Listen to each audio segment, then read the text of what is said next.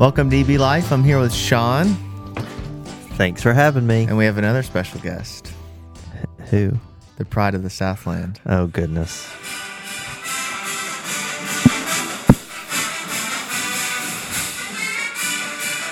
Yep. Oh, yeah. Yep. Hear it, Sean. I hope this gets flagged and taken down. What if we do? Well, it doesn't really matter. We don't post it on YouTube. It won't get flagged. Yeah. It was a big day. Did you have a good weekend, Sean? No. Well, I mean, I had a good weekend other than sports. Sports was... Favorite part right here. Yeah. That just gets me going, Sean. Like, I've run through a brick wall right now. Okay. Well, please do. Wow. I'm sensing a little aggression. I wish all Tennessee fans would run through a brick wall right now. Brick by brick. So, yeah, y'all, Tennessee finally slayed the dragon. We slayed the great dragon, the great red dragon. And beat Alabama. So after 16 years. A little behind the fourth wall here, pre-production meeting. We're interviewing Linda Deiser today. It's going to be a great interview. Yeah. But I was like, Sean, we need to do an intro. And I slid under that the fact, well, we got some announcements that we need to do. But I really wanted to play Rocky Top. I got you. Yeah. So welcome to EB Life. A lot of our congregation, if you're listening to this now, this is the Monday after Tennessee did beat Alabama, and in the year of our Lord 2022, there was a lot of orange, and which I didn't. You know, I'm someone who doesn't like to just sport my team. Like I want to be focused, but then I kind of got a little. I invited you up on stage. Yeah, let's not talk about that. You said something very cringy, so cringy. But happy for you guys. Yeah, thank you, Sean. Not really, but. Anyway, so it's a great time right now. The leaves are falling and the foliage is beautiful. It has been weather-wise in Chattanooga just amazing the last couple weeks, and it's gonna be a little colder this week. Yeah, just a little bit. Hey, just a little crisp. Got a freeze warning. ASMR crisp. So we do have a few announcements. Yeah. Stephen, tell us the first one. What is going on? So, one of the greatest events of the year at EB, we're having our fall festival, / trunk or treat. I never know what to call it. I think we just call it our trunk or treat. We don't really call it a fall festival. We used to. Maybe. But our trunk and treat is coming up Sunday, October 30th from 4 to 6. Do you want to know what's happening, John? What's happening, Steve? Well, we'll get to the cool thing in a second. But the first thing is we're going to have the trunks. Okay. Oh, I wonder if there'll be treats in them. There will be treats in them. Here's what we need you to do, though, East Brainerd family. We need you to go to the website under the Kids tab, or is it the Trunk or Treat tab, and sign up. No. We don't need you to do that. It's not under the Trunk or Treat tab. It's in the on the Kids Ministry page. Kids Ministry page. I was right the first time. Yeah, eastbrainerdchurch.org /EBK. Sign up to be a trunk space and then get there at like 4, decorate your trunk or whatever. If you don't have a trunk to bring, bike, walk, run, any way you can get there. Still come, bring your children. Mm-hmm. If you're somebody else's children. Yeah, bring someone else's children. But ask permission. If you don't have children, come dress up. Have fun with the kids. It's just a great environment. I'm going to be grilling some hot dogs. Mm-hmm. So Chef de Cuisine Stephen, that's a head chef in an extraordinary kitchen, is going to be cooking the hot dogs. Mm-hmm. Once I get done with that, Sean. Here's what's really going on. This is why we're having trunk or treat. This is really why we're having trunk or treat. We're doing it live. That you'll hear. Shut up, Sean. Shut your mouth. A live recording of trunk or treat. Well, it's a live recording that will be recorded and then broadcasted. Well, not broadcasted, but we're going to do it live. We're going to do a live recording of EB Life at Trunk or Treat. Mm-hmm. We're going to record it right this time, and people will hear it. Sean will be there. I won't start it without Sean like I did last time, even though I've learned a few things since then. And so come by our booth. We'll be set up. I was thinking we have we get the Fort Chattanooga backdrop just so we have some attention. Love it. Maybe order an EB Life backdrop. just in case we ever do remotes ever. You know, maybe we go down to the riverfront and do a remote. I don't know. Just in case it gets big. We're getting big. We're growing slowly. I did talk to somebody who listened to it, who's been listening to it.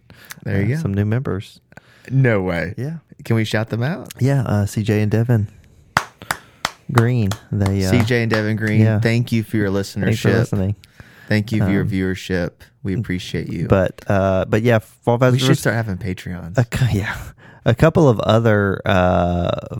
But that's next Sunday, October 30th, 2022, 4 to 6, in our back parking lot by the playground. There will be inflatables, woo! And there will be a lot of fun. So come enjoy that. Bring some people in the community that don't know Jesus. Come on. What are you planning on dressing up this year? I don't know about trunk or treat because I'm going to be grilling the hot dogs and then we're going to do a live recording. I don't know. I may be the podcaster guy. Yeah. Let's dress up as Joe Rogan. Okay. I mean, just wear a t-shirt that has I don't know. Affliction. UFC. Yeah. Gear. Like yeah. But there's also a couple of other Halloween activities going on. The senior fellowship group has a spooktacular coming up. First ever pumpkin carving challenge. And then the young adults are also going to be doing. I will be dressing up for that. What are you going to dress up as? So have you heard of the critically acclaimed hit TV series Yellowstone? Yeah, that's an adult show. I don't know if I've watched it though. We are young adults. Oh, yeah. Well, you're not about to be, but... I'm an old adult. You're about to be 40. But I will be dressing up. Because I'm a man. Essentially, if you don't know, I'll be dressing up as a cowboy. Oh. And Caitlin will be dressing up as my cowboy girlfriend. Which, by the way, I'm an engaged man. You are engaged. Bam, bam, bam, bam, bam, bam. My fiancée, Caitlin Deborah Sons, agreed. What? What's her middle name? Deborah. She said Deborah. You did. I say Deborah. Deborah. I was like, what? She has agreed to go with me on this great journey of life, of matrimony. Congratulations, thank you, Stephen. But yeah, so that's a great season of fun, and have fun with your communities that you're with. We have, speaking of communities, we have new classes. New classes are going to be starting in a few weeks. Yeah. We're wrapping up this quarter, and it'll end the last Sunday of October, and then brand new classes will begin in November. We'll have 5 offerings. One will be in the overflow room. Calvin Krim will continue to be teaching in there. And I'm not sure of his title yet on his class. He's still kicking that around, but mulling over that. Our ladies class will be having a new class on 1st and 2nd Kings, which should be interesting. That'll be an interesting... They should call it a study of 1st and 2nd Queens. Oh, but it's called Trustworthy. Oh, okay. Never mind. And then our young adults are going to have a class. We'll be continuing blessing. The blessing.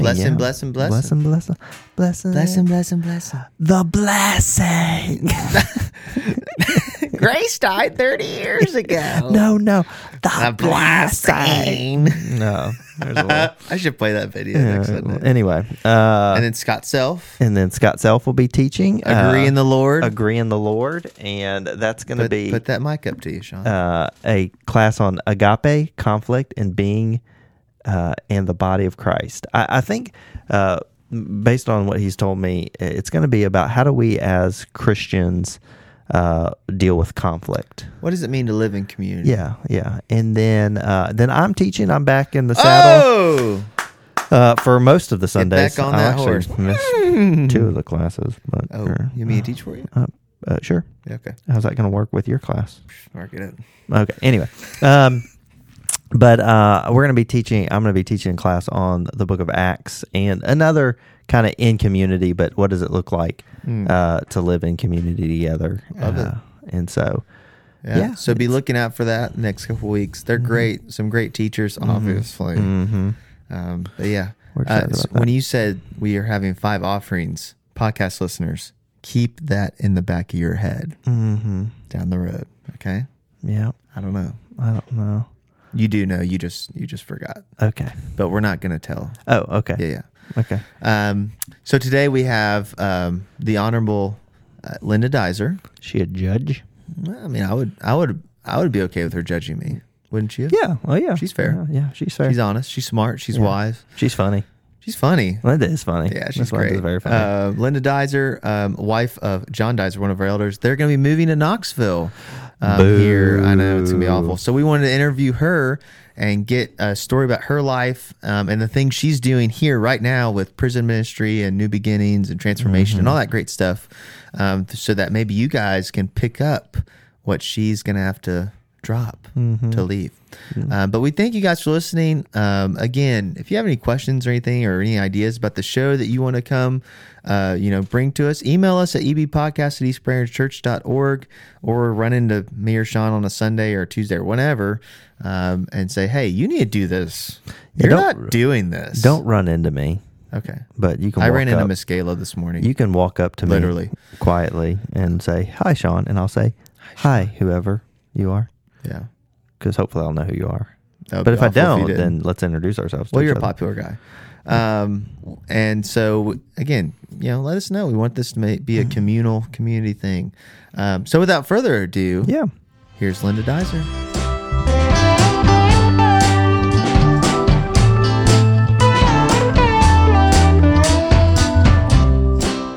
Welcome to the show, Linda Deiser. How are you today, Miss Linda? I'm fine, thank you. You are in the process of building a house, correct? Correct. Now, you're not building it yourself, are you? No.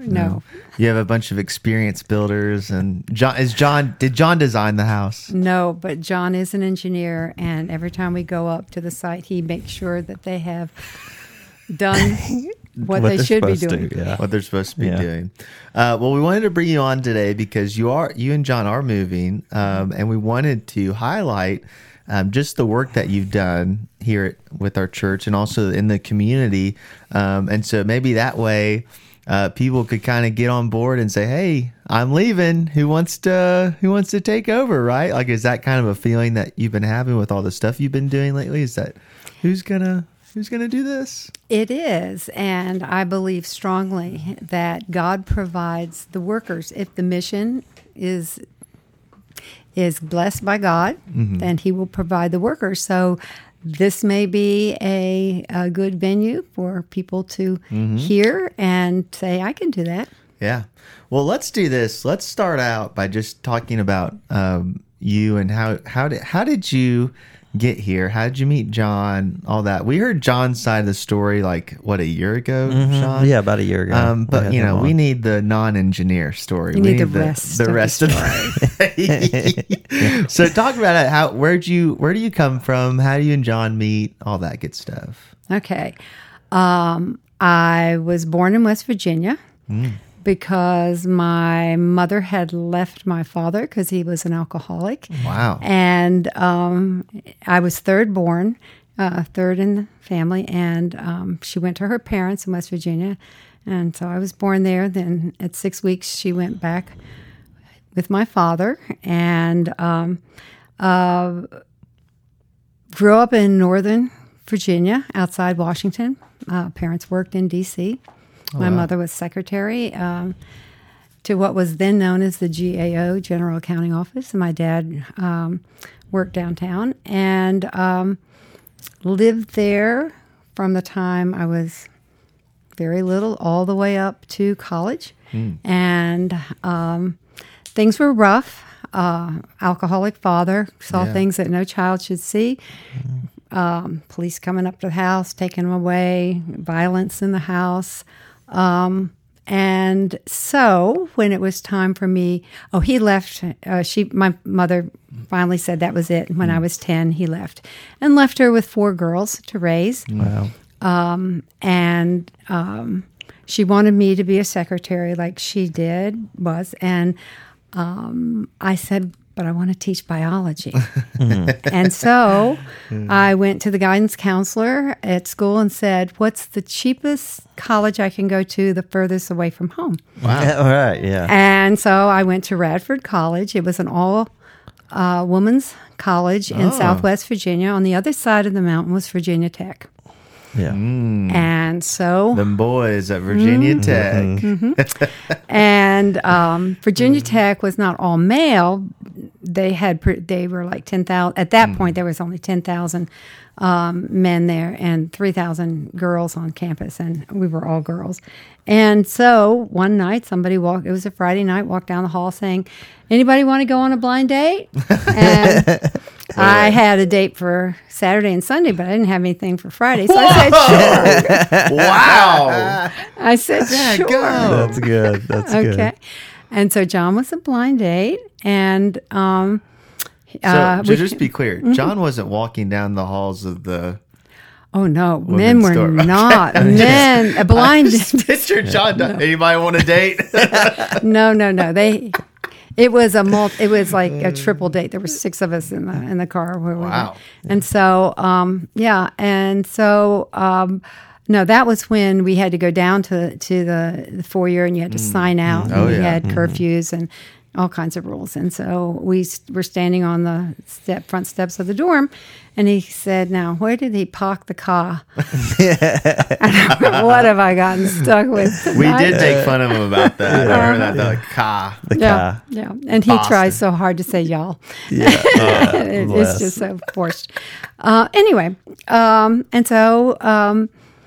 I think because he tried to call me back Saturday and Sunday, and I wasn't around. He was on other dates. He was it piqued his interest. Yeah. And so that was in February of 68. Wow. And we were married in June of 69. He had just he hadn't technically graduated. He graduated the 7th of June. And so we were married in June of 69. What did you like on your first date? What did you see in him? What did you like about him? Oh, he was exotic from a different land called Massachusetts. Yeah. Exotic. I love that. He traveled. He is co-oping out in California. Oh. A cultured man. Lockheed. He traveled and cultured. He worked in Lockheed out there and would come back. What about his personality or his traits or his He was eyes? Smart. He still is. Yeah. He didn't lose it. Smart. He helped me pass physics. I was okay with the biology, but he's an engineer. Very methodical, very, in typical fashion, he was strong in areas that I lacked. Oh, okay. Yeah. Compliment. Yes, he complimented very much so. What made you kind of fall in love with biology and in that area? When my older sister, brought home her biology book, I think I was in 7th grade and she was in like 9th or 10th grade. And I opened the book, and those were the days when they had those acetate pages that had the skin, and then you turn the page, and then you could see the muscles, and then you could turn the page, and you could see the intestines, and then you could see the bones. And I just fell in love with it, and it amazed me. I still am amazed at God's creation. Everything I learned in biology did nothing but glorify Him in my mind. So I just wanted to know all I could know. And I like kids. I like older kids. Hey, I don't like little not the youngins. Babies. So, were you raised a Christian? Were you born and raised a Christian? Yeah, talk about that with us. Well, obviously, my home life wasn't the greatest, but God is good. And when I was 6, we moved to a little teeny neighborhood about 25 miles south of Washington, and there on. Just on top of the hill, real close to us, within walking distance, it was a little Baptist church. And my sister and I would walk up to church and go and to see, or? I'm sure I was wondering about that. I was thinking about it because you said you might ask where it all began. They must have left flyers about Vacation Bible School or something that we went up there. And of course, my mother was always very glad to have us go because. When we were gone, that meant we weren't in the house, and that gave her some downtime. And raising 4 kids, it certainly was nice to have a quiet time. Yeah. So we went up there, and there was a family, the Tolsons, that sort of took us in. They had kids our age, and we just started going. And I remember sitting in church. I'm going to read you a verse. And the preacher was preaching on Galatians, and he read this verse out loud. But when the right time came, this is Galatians 4:4, all the way through verse 7. But when the right time came, God sent his son, born of a woman, subject to the law. God sent him to buy freedom for us who were slaves to the law so that he could adopt us as his very own children. Mm. And because we are his children, God sent the Spirit of his Son into our hearts, prompting us to call out, Abba, Father. Mm. Now, you are no longer a slave, but God's own child. Mm. And since you are his child, God has made you his heir. And I can remember sitting in church saying, I have a real jerk for a father. Mm. Yeah, I think God will be my father. Mm. And it started then. Yeah, I was baptized in the church at 12 to join the local church. And so that began my journey. And I wanted to teach. They let me teach. When I was 15, I got to teach little third graders. Wow.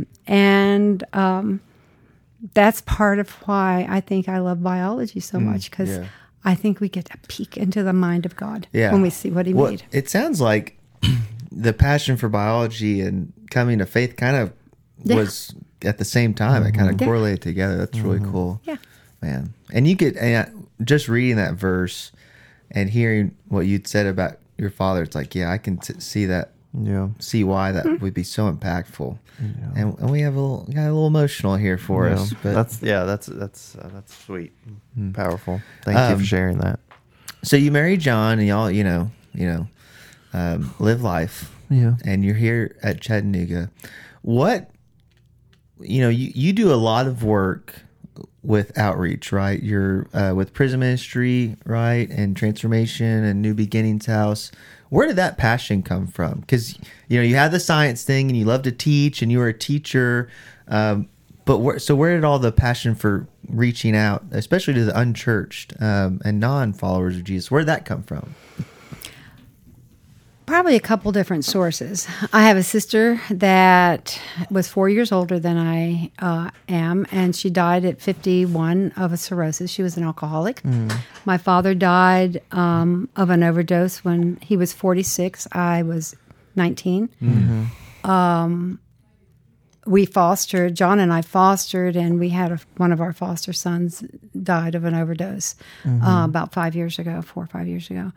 And I think that having seen the effect of what alcohol does to a family and drug does to a family, I kept thinking that if someone had just lent them a hand, if someone had been able to help them or show them God, that maybe things would have been better. Mm-hmm. And so there was a man who walked through the halls here at church and said one day, anybody interested in a prison ministry, come to this meeting, Henry Lynn. And so we did, and there was training going on at Silverdale.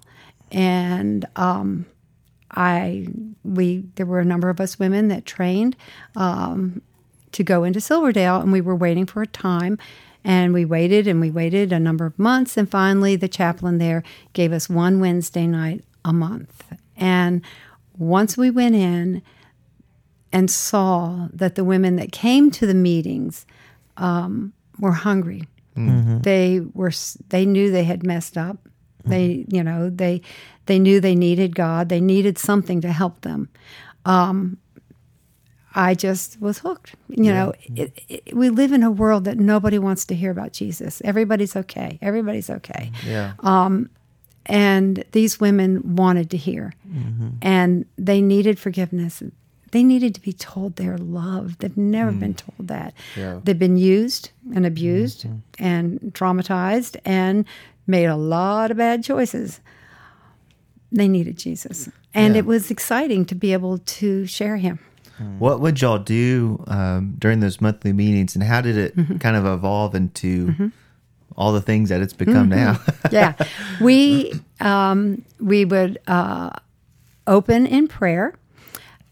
We would sing songs, and then we would present a lesson, And sometimes back then they let us take in a DVD. We would sometimes use like an Andy Stanley or something, and then we talk about the lesson.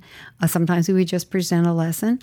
Then we would take individual prayer requests. And that was a very powerful time because they would tell us individually when their court dates were, their children, mm-hmm. when their birthdays, and that they, you know, what, you know, their parents taking care of their children, or they were worried about this or whatever. And during that time, I would also ask, because at that time, federal retainees were held at Silverdale waiting for sentences, their sentence. And I would say, if you're going to federal prison, then give me your name and number, and I will write you. And so we wrote a number of people, and Angie is one. Yeah. We'll talk. Let's talk about that, right? Let's talk about the New Beginnings House. How did the New Beginnings House get started, and what has it become? Well, the women that went in, Anita Kapperman, Martha Parker, Bonnie Safley, myself, we began, and then Karen Hedgecorth went in, and Mary Beth Schultz, who recently passed away. We would go in, and there were probably a couple more women that would go in on Wednesday, and we began to see them be discharged, but then they'd come back, be discharged, and we'd say, what's going on?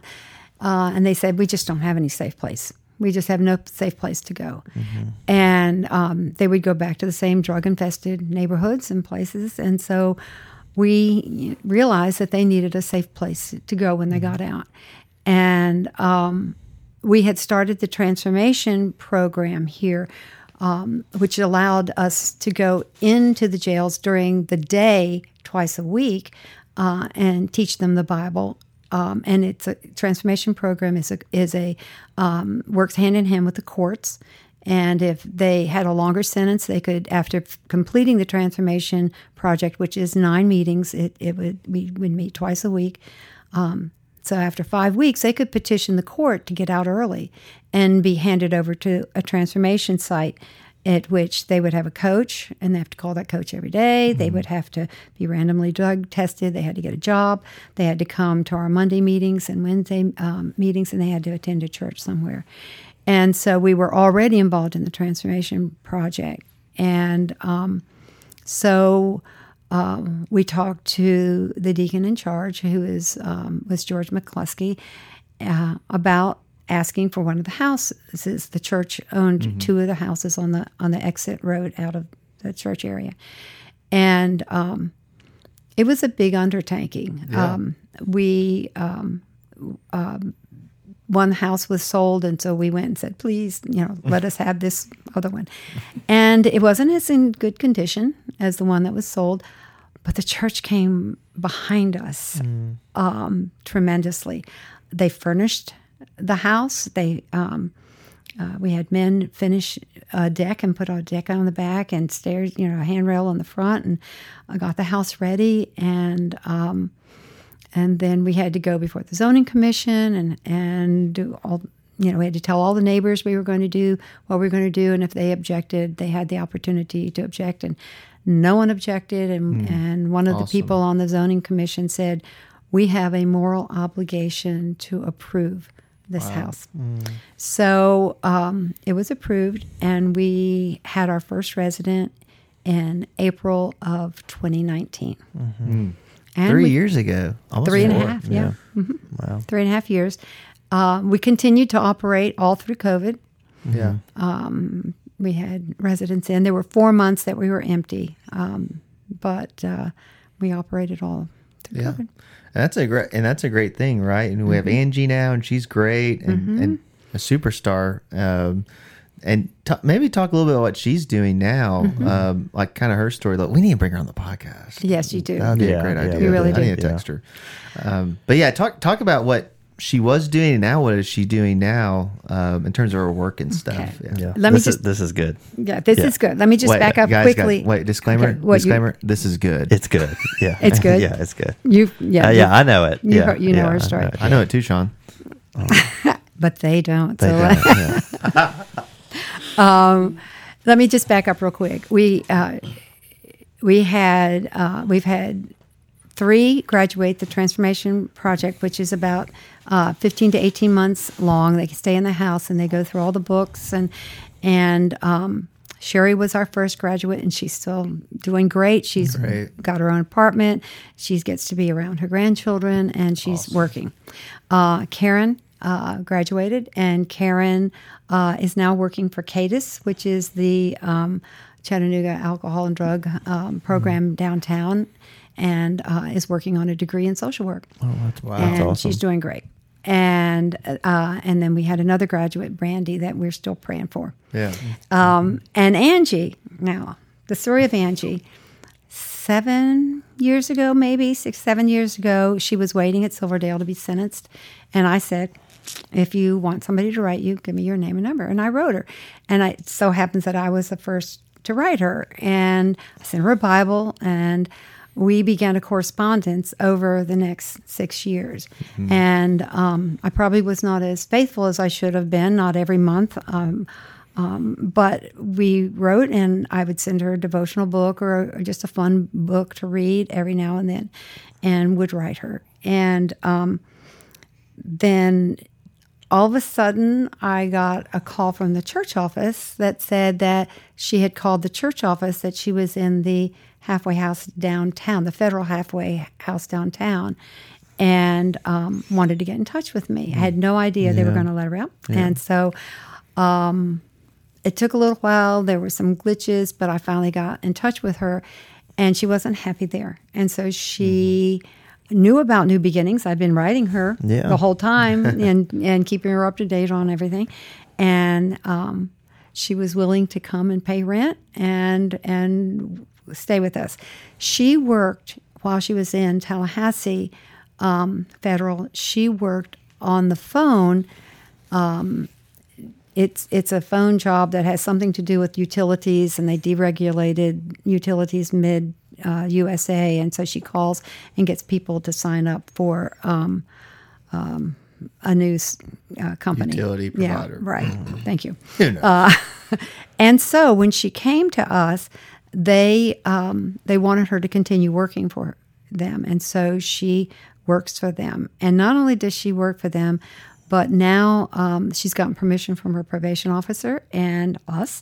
She goes every other week to Nashville jail, state jail, and she is training women there to do the same job she's doing here. Yeah, and incredible. It's taken her a while to get them in shape, but she's one to do that. She's whipping them into shape. She's one to do that. Yeah, I saw her yesterday, and she said she's enjoying it. She says it's pretty tiring though to stay there for a week and then come back. Yeah, it is. Yeah. They want her to go to Nashville, and she has said no, and I've said thank you, God. Thank you, God. She's so good. But she while she had already started her pathway to God before she went to federal. That's why she came to the Wednesday night class at Silverdale. Yeah. And she grew. She has grown in her Christian walk tremendously. Mm-hmm. She was very instrumental in Celebrate Recovery while she was in Tallahassee, to the point where she was over the whole thing, and the whole Celebrate Recovery thing. Wow. And she she's taken quite a role in Celebrate Recovery here in Chattanooga, in one of the areas. It's wonderful. It's wonderful. You plant seeds, and when you see it grow into a tree, you get all excited. Yeah. We planted a lot of seeds, and that's one of the things that we tell ourselves when we lose someone, or they drop off the radar, that we planted seeds. Mm-hmm. And that's what God's asked us to do. Yeah, I feel like you just sold the pitch to for people to come and help out with all the things that you're going to be leaving. But if you could say anything else, I could say lots more to someone who is hearing this and saying, I want to get involved with the prison and the New Beginnings House. I don't know how. I don't have any skills. I'm awkward. I don't know. What would you say? How do we get them involved? How can they be a part of what's going on with that? starting at a level that just about anybody who drives can do. And by the way, no men are allowed to drive the women. Mm-hmm. This is women only, because we live in a Me Too society, and to protect our men and to protect our women. So only, and if a woman husband wants to drive, she has to be in the car with them. The wife has to be there. That's the only time a man can drive. We need drivers. Right now we're very fortunate. Angie has her car and she can transport herself. But when we get someone out of Silverdale or coming in from somewhere else, they don't have transportation very often. They don't have an ID. They don't have a job. And they have to work if they're in New Beginnings. They have to have a job. They have to pay rent. We need people to drive them to the DMV to get an ID. We need people to drive them to the health department to get a birth certificate, or to Social Security and get a copy of their card or get a card.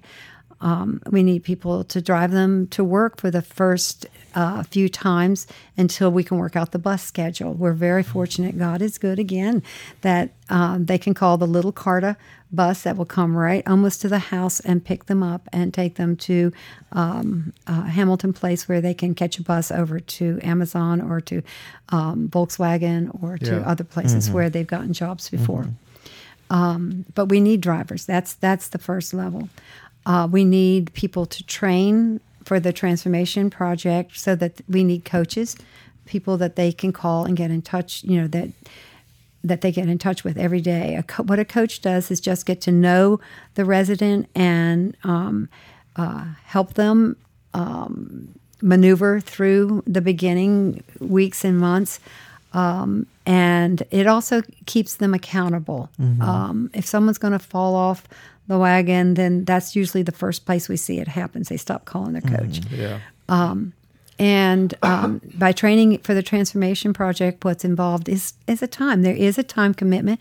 I'm not apologizing for that. God didn't apologize when he said, follow me. Only if you have time. That he didn't say that.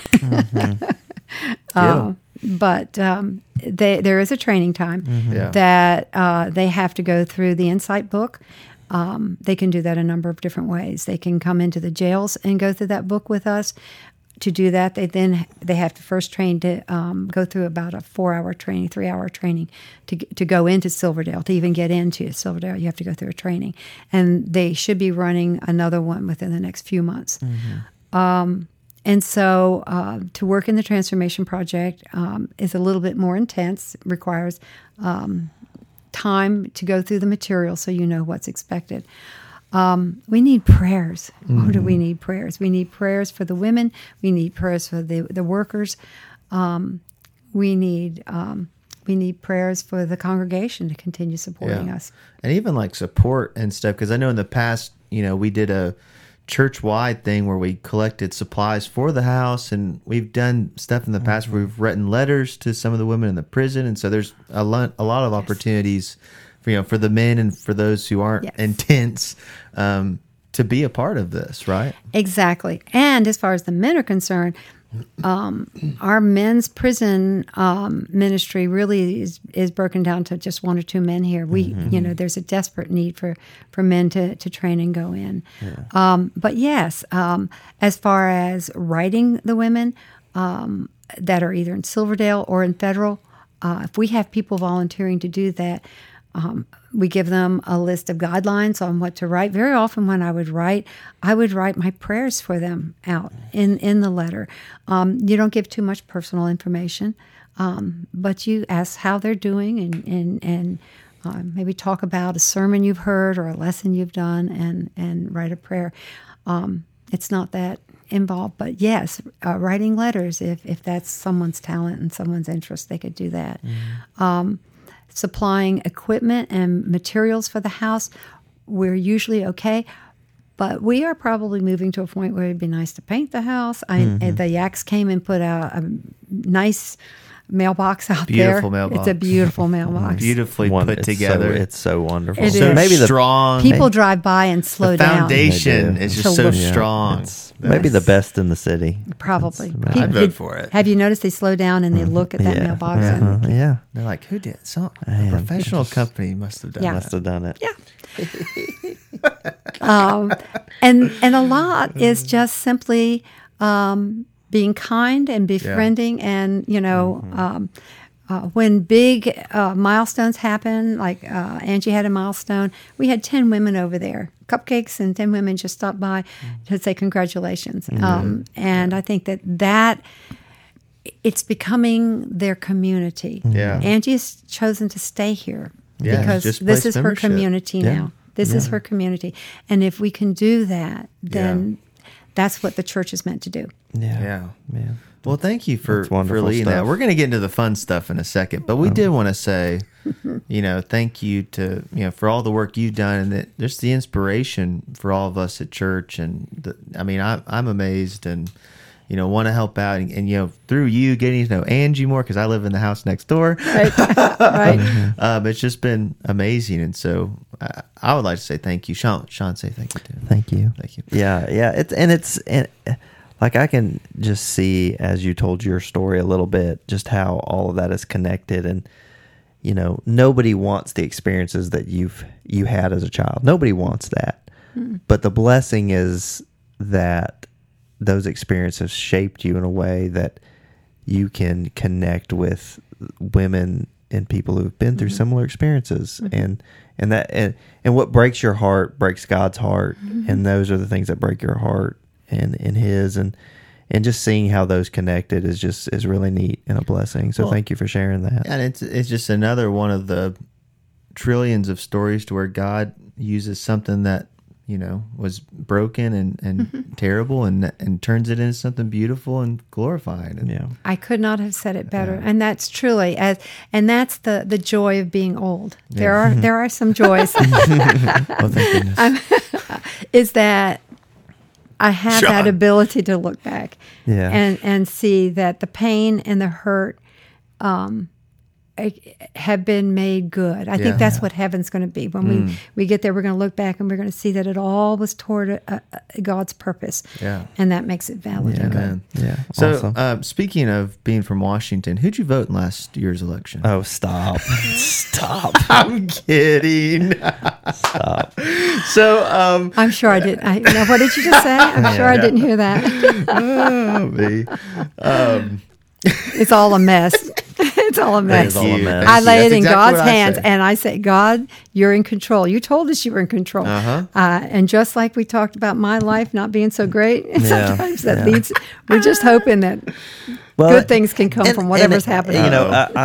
My thought, though, is, with the work that you do in the prison system, that is connected to our politics. And I'm sure you have some thoughts on that we could share in a private way, but or maybe we set up a time that we talk about what can we do from a political standpoint to help our prisons. We had the political boys on earlier, but because they are intertwined. And our structure as a country can either help or hurt those who are incarcerated, and there's lots of thoughts on that, on the best way to help those who are incarcerated, and it runs the spectrum, but you get to see it from up close and personal versus some people who just want to type on Facebook their thoughts. When you see someone who's trying very hard to work and change their life be crippled by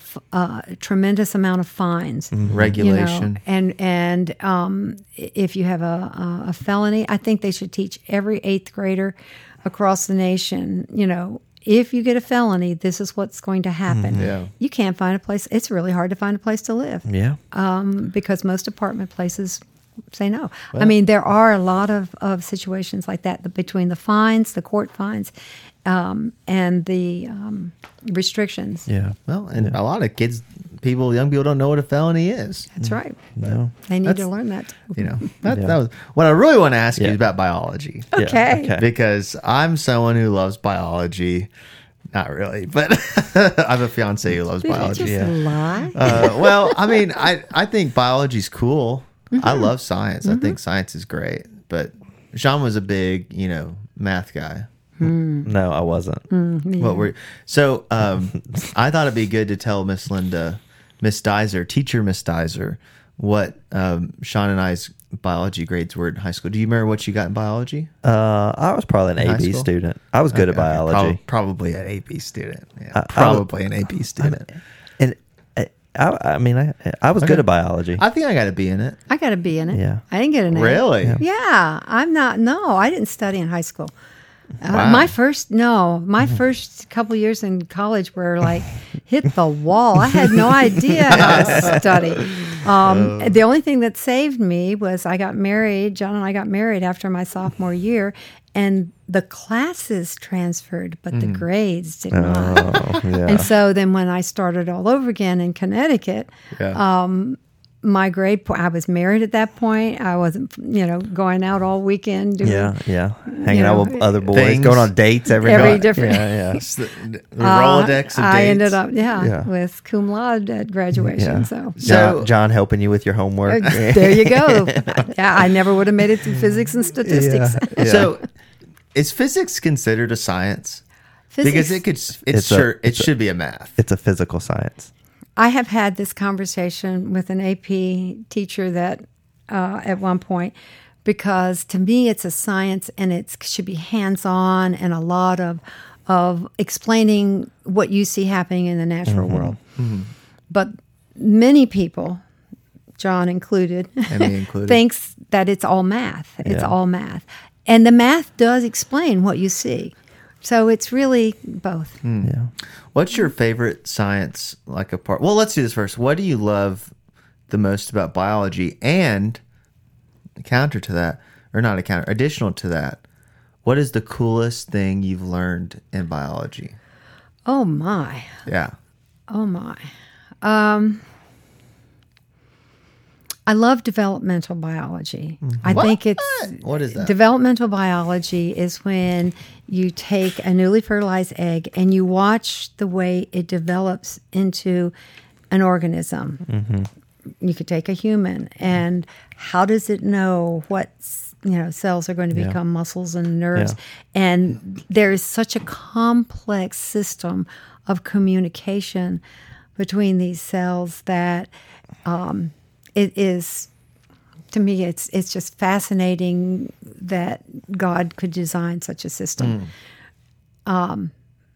Now, what was the coolest thing? The coolest thing about that you've learned in biology, maybe like a not well known thing. Yeah, your party fun fact. If you're this is like I'm a biology teacher, and here's here's a fun fact. Obviously, you've never been to a party with me. That just put me on the spot. I don't...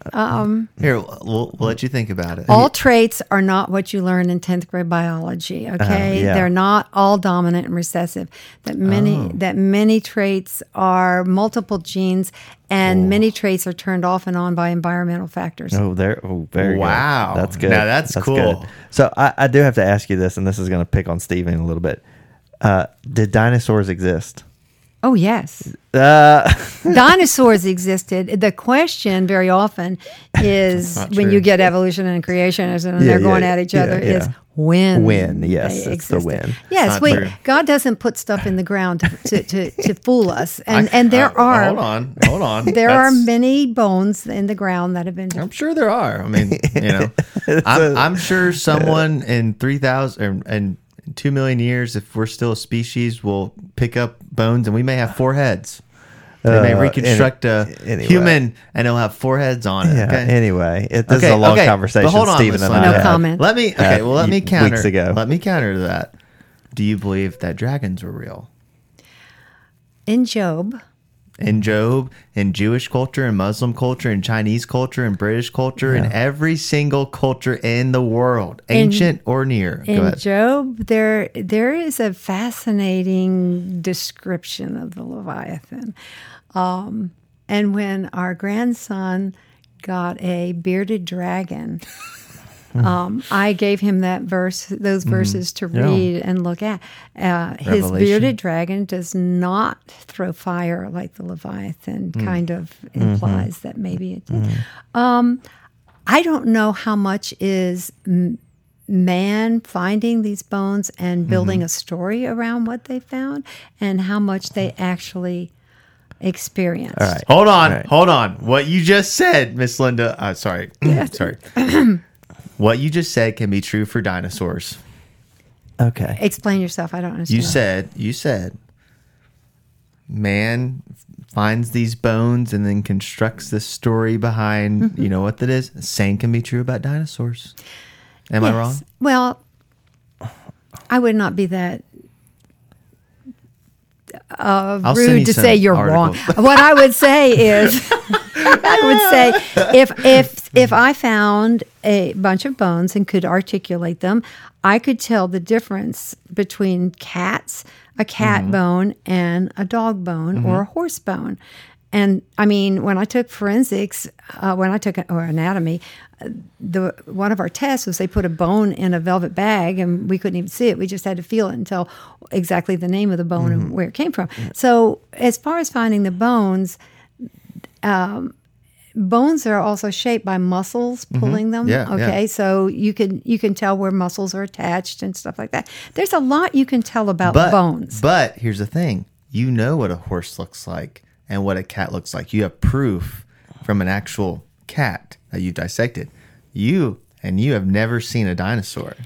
Well, you just fell into that one. Because let me just tell you this, that the designer, of which hopefully we know intimately, the designer happened to use the same pattern on a different scale. In other words, a femur is a femur, and you can recognize that by the way it articulates to the bones around it, the hip bones and stuff. Now, the hip bones may be shaped different. A cat's hip bones. What about a snake? What about a snake? A snake is a totally different bone construction than us, correct? Not so. Do you realize that a snake has a pelvic hip with no leg bones there, but there's a pelvis. When I learned that, I messed up. Okay. Yeah. So anyway, no, you can tell they all fit together. I'm just saying it's not a religious thing either. Now, does that mean God took the legs away and made it crawl on the ground? I don't know. Maybe we don't want to get into that. But all I'm saying is, and Sean, this is your fault because you brought it up. I did.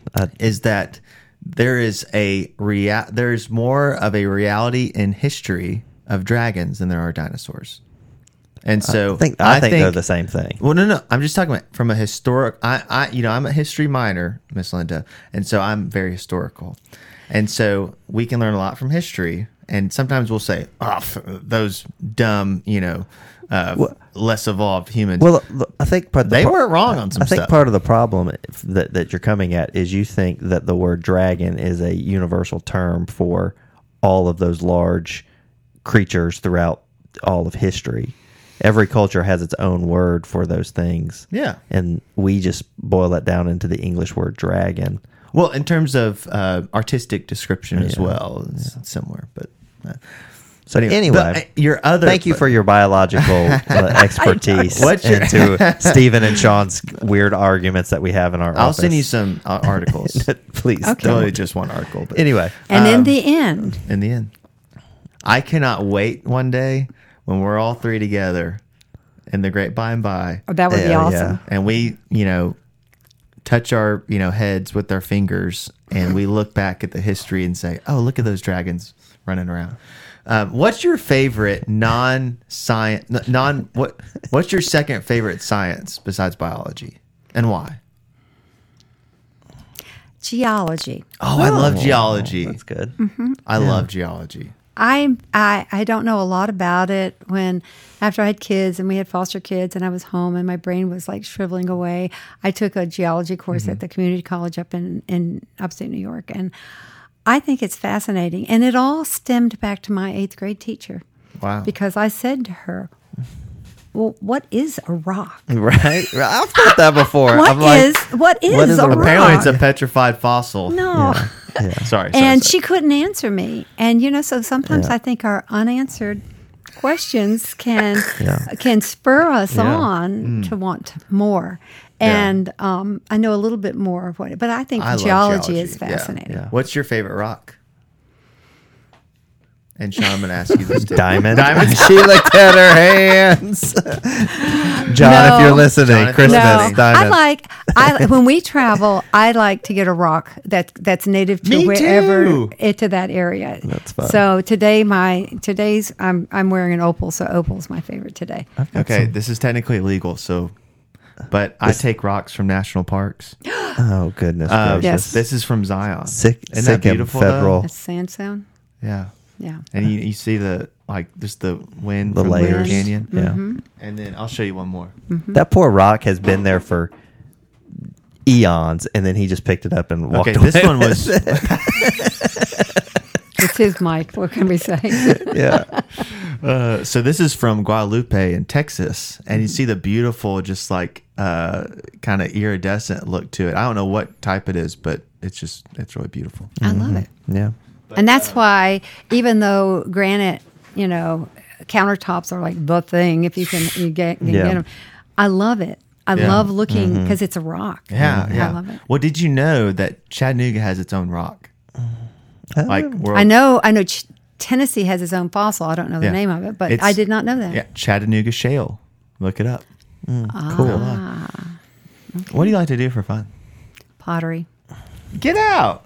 When I taught at a school in the area, and they had an amazing art department, and they would put this display out every year of the ceramics that the students had made. Mm-hmm. And I said, someday I want to do that. So when I retired, I took a class at Chat State, and I learned how to throw. And then I bought a 30-year-old wheel from the teacher.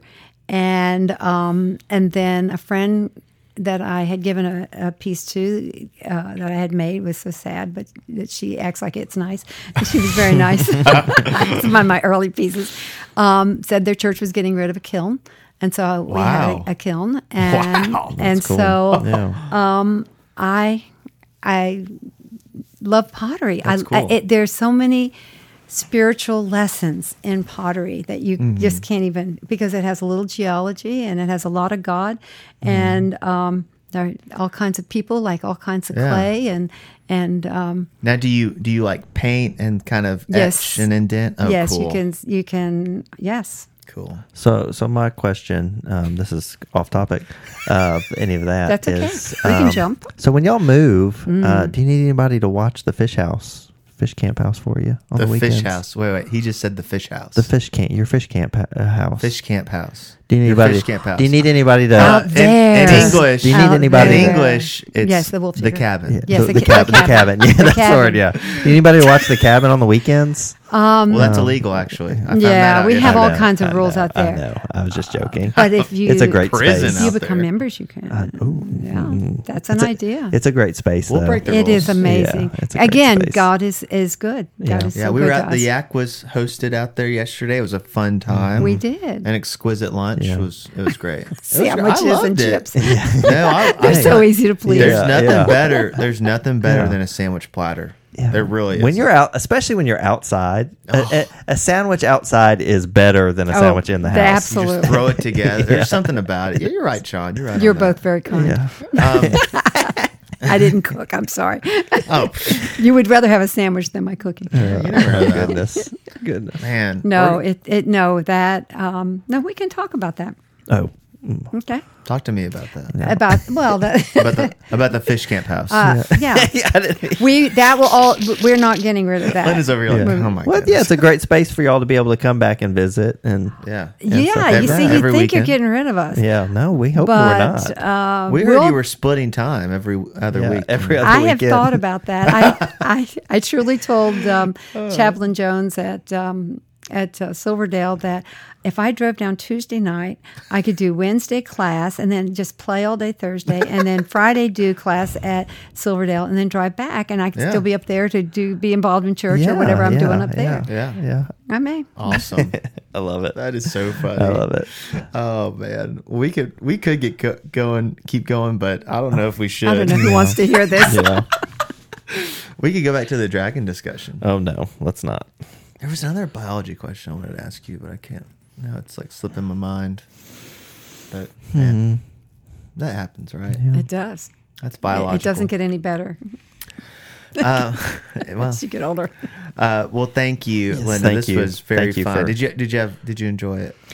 It was a very interesting experience. Yeah, it's great. It's been fun. Yeah. Thank you for all the work you've done. Thank you very much. For you and John, too. It's been a blessing to know you guys and get to know you more. So we hope that the move is smooth, that the house is built smoothly. Yes. You know, what do you tell people when we ask you, when are you moving? What do you say? You know that is... It's a hot button issue right now. You have a belief. John has a belief. I have a belief by the end of December, but I don't know. No. And now he says February or March. So he's moving up. Okay. Mm-hmm. Mm-hmm. And he's the engineer, so I may have to defer. Yeah, I could just see John at home with like... shipping schedules and like, okay, this is going to be him. Four screens. Yeah.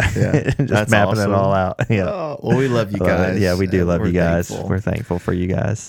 Thank you, listeners out there in the ether. We hope you enjoyed it. Give Miss Linda a hug and tell her thank you, and and get involved with our prison ministry and transformation project. There's lots to be done and easy ways that, as Miss Linda said, multiple levels to be involved in, and we would love for you to participate in those things. And just as a last word, I think what has overwhelmed me is the way the church has welcomed the residents, and that takes a big step for some people because you're not judging.